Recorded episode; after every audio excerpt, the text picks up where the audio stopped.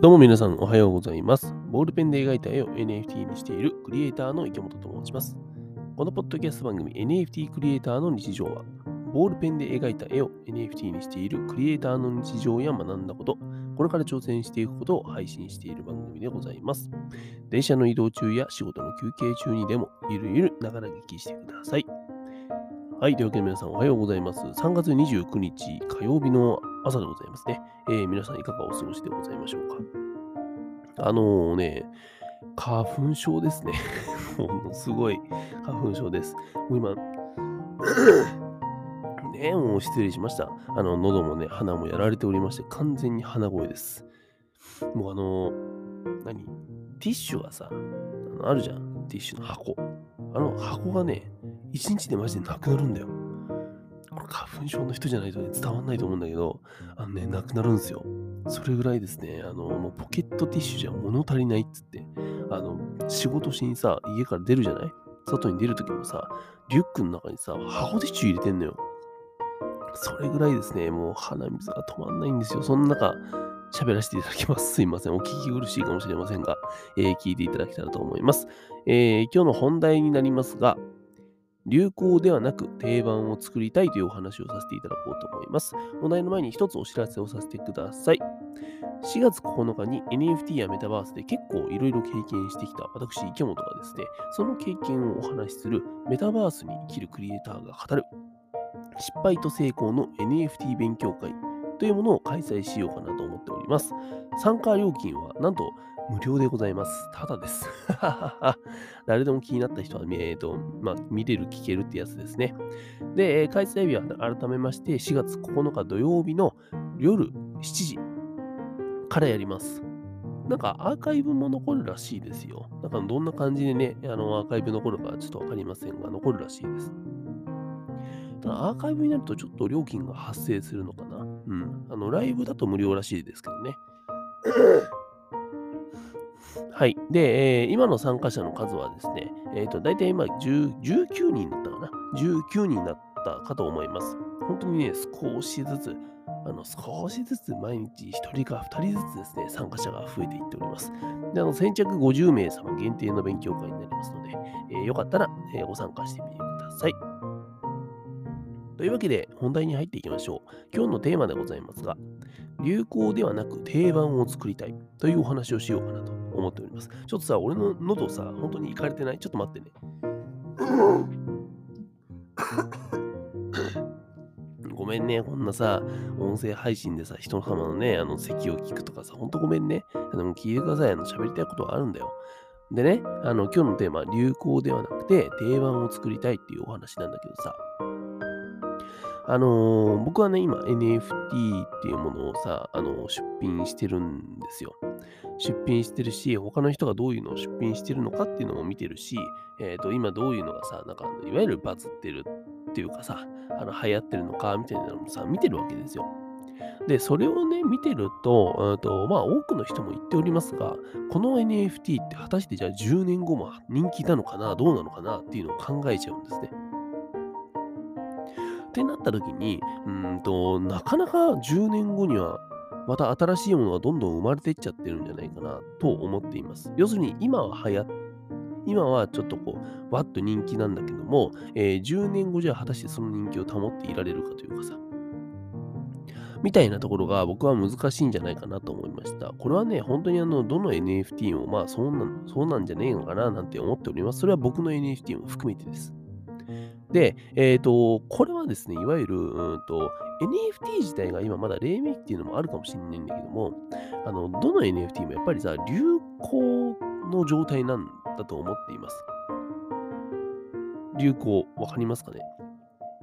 じゃなくて、えー僕がね、どっちかというと、うんとまあ、NFT を含めてさ、クリエイティブ全般で作りたいのって、今作りたいのは、あのね、定番の方なんですね。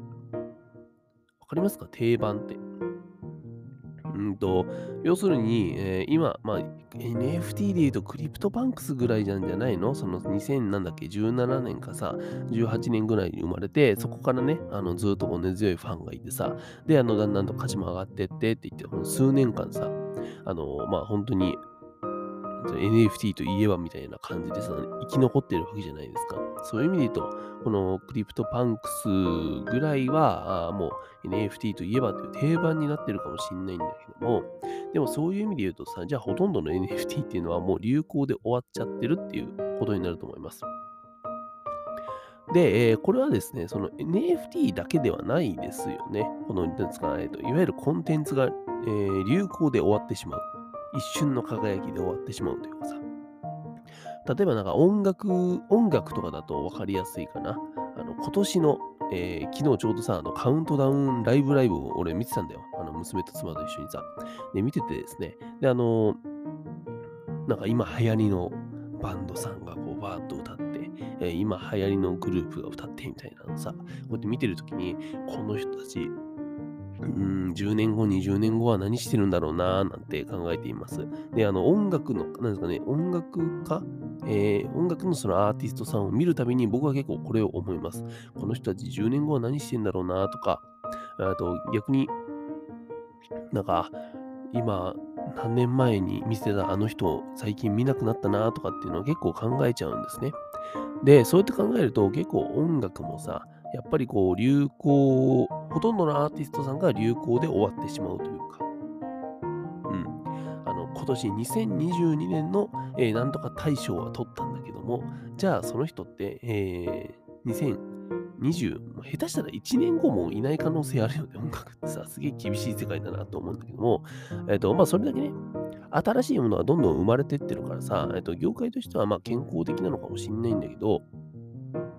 なんかね、そういう風に感じました。やっぱりどのコンテンツも、それは、えっと NFT も、失礼しました。えー NFT も、えっと音楽も、うんと何あの漫画とかさ、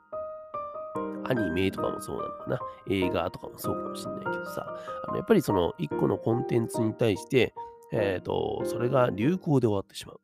一回こっきりで終わってしまうっていう。で、えー他の消費者の方はさ、こう、新作を新作をって求めるようになるじゃないですか。そこの追いかけっこがずっと続いてるなぁなんて思っています。そんな中で僕がやりたいのは改めて言いますが、定番っていうものを作りたい。これでございます。じゃあ定番って何かなって考えてみたときにですね、うんと、例えばよ、例えば、えっ、と、皆さん、あの、絵本でね、腹ペコ青虫って知ってます？腹ペコ青虫。あれ、すごいよね。あの、なんだっけ、あのさ、もう今お亡くなりになられたけどさ、作者の方が。あのまあ本当にもう何十年も昔からある絵本ですよね。で、えっ、と、本当に何十年も昔に描かれた、ちょっとあれ何年だったっけなちょっとパッと調べていいですか？あれね、腹ペコ青虫ってなんかえらい昔だった気がするんだよな。腹ペコ青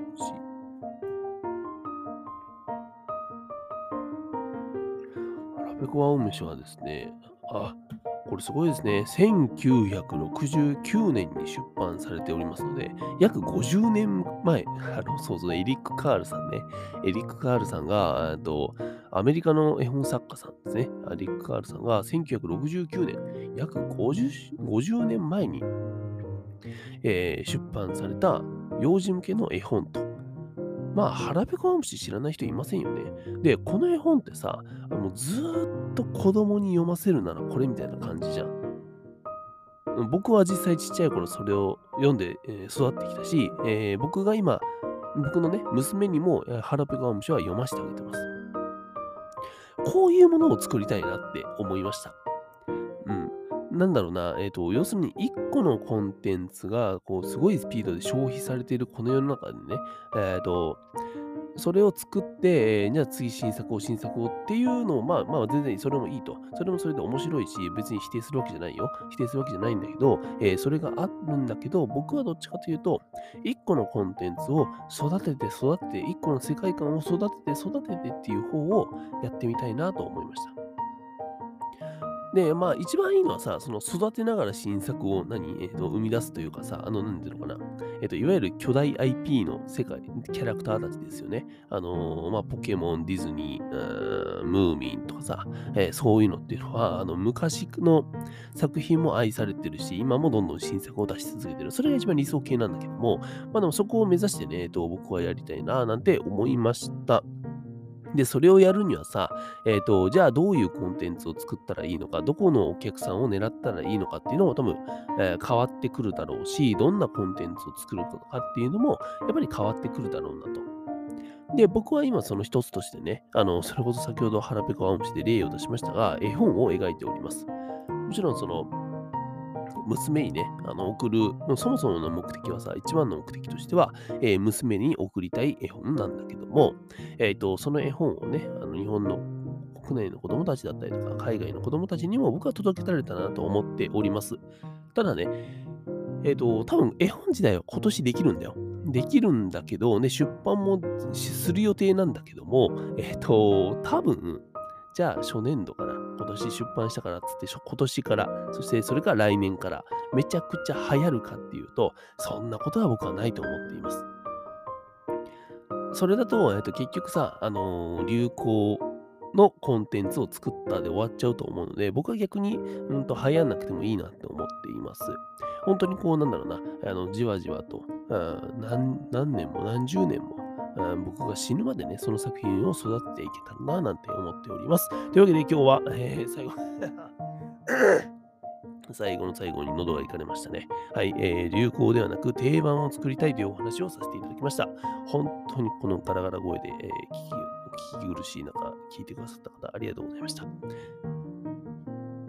私が主催しているメタコミュニティスタジオパッチでは NFT やメタバースで今まさに行われている面白いことを共有したりメンバーと一緒に作り上げるクリエイターコミュニティとなっております。興味がある人は概要欄にも URL を貼ってあるコミュニティの会員権付き NFT チケッチ2をゲットしてみてください。ガラ、やばくない？いや、花粉症ってこんなもんよ、本当に。ねえ、なったことがない人は僕は本当に羨ましいけどさ、あの、喉も鼻もやられるんだよ。普通にだるいんだよ。なんだけど、あの熱はないんだよ。不思議でしょ？だからね、なんかあの、会社とかさ、学校でもさ、あの休みますとは言いづらいんだよね。なんかね、そんな、あの、すいません、花粉症あるあるを話してしまいましたね。はい、えー、それでは皆さん、本日も一日新しくて、面白いことを始めていきましょう。NFT クリエイターの池本がお送りしました。バイバイ。